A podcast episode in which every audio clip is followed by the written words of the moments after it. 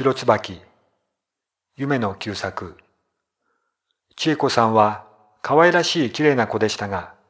勉強が嫌いで遊んでばかりいるので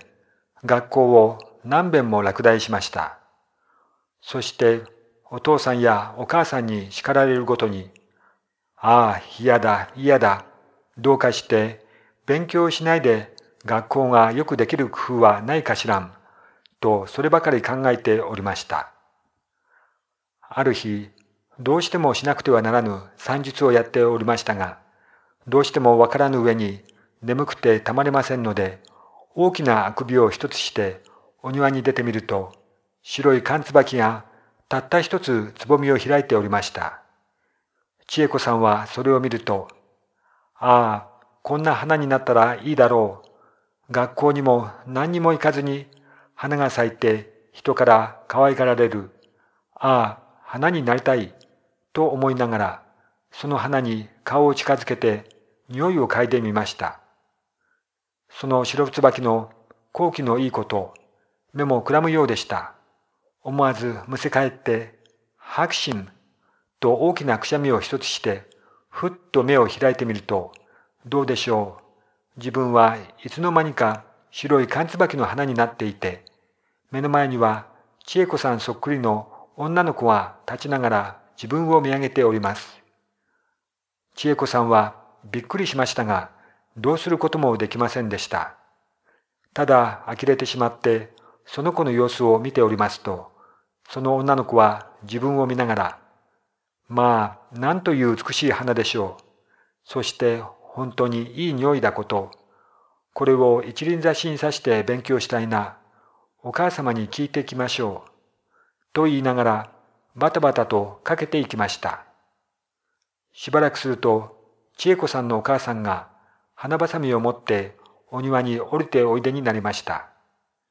まあ、お前が勉強をするなんて珍しいことね。お前が勉強さえしておくれだったら、椿の花くらい何でもありませんよ。と言いながら、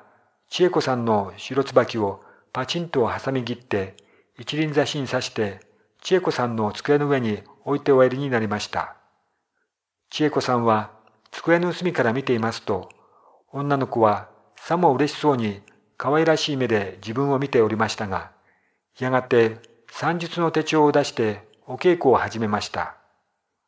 千恵子さんの白椿は真っ赤になりたいくらい決まりが悪くなりました。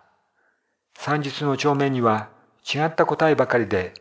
ところどころにはつまらない絵などが書いてあります。女の子はそれをゴムできれいに消して、間違った答えをみんな直して、明日の宿題までも済ましてしまいました。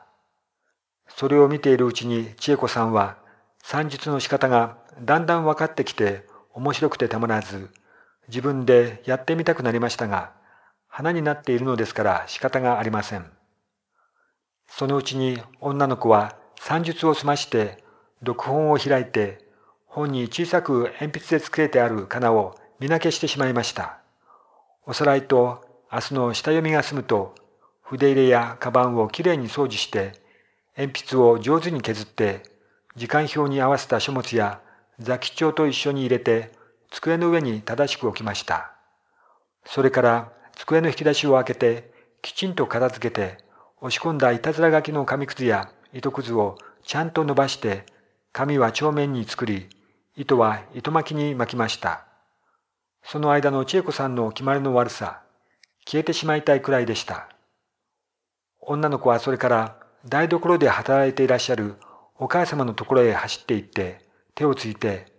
お母さん、お手伝いさせてちょうだい、と言いました。お母様はしばらく黙って女の子の顔を見ておいでになりましたが、濡れたままの手でいきなりしっかりと女の子を抱きしめて、まあ、お前はどうしてそんなに良い子になったの？と言いながら、涙をハラハラとお流しになりました。白椿の千恵子さんは身を震わしてこの様子を見ておりました。千恵子さんもお母様からこんなにして可愛がられたことは今まで一度もなかったのです。あんまり羨ましくて情けなくて口惜しくて思わずほろほろと水晶のようなつゆを机の上に落としました。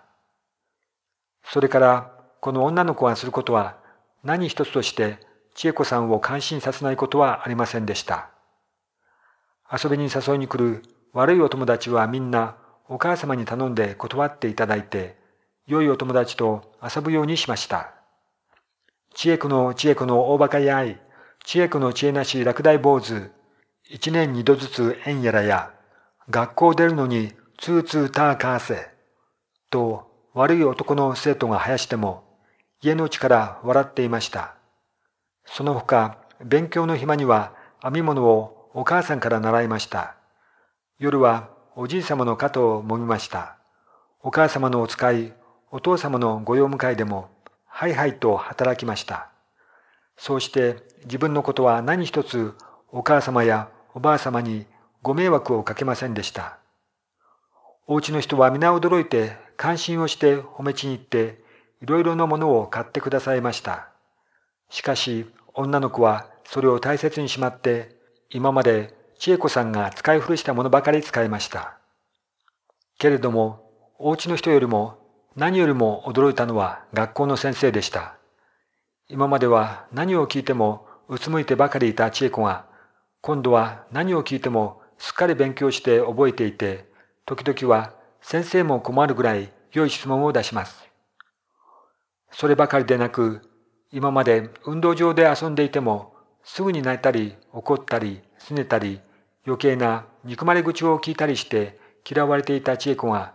急に親切に優しくなってどんな遊戯でも嫌がらずにそれはそれは元気よく愉快に仲良く遊びますので友達のできることできること今まで寄りつかなかった良いお友達がみんな遊びたがってお家にまで来るようになりました。女の子はいつも良いお友達とおとなしく遊んでおとなしく勉強しました。来るお友達も来るお友達もみんな千恵子さんの机の上の一輪挿しに生けてある白椿の花を褒めました。その時女の子はいつもこう答えました。私はこの白椿のようになりたいといつも思っています。本当にね、と友達は皆女の子の清い心持ちに関心をしてため息をしました。千恵子さんの白椿は日に増し寂しく悲しくなってきました。私のような悪い子はこのまま散ってしまってあの女の子が私の代わりになっている方がどれくらいみんなの幸せになるかもしれない。どうぞ神様、私の代わりにあの女の子を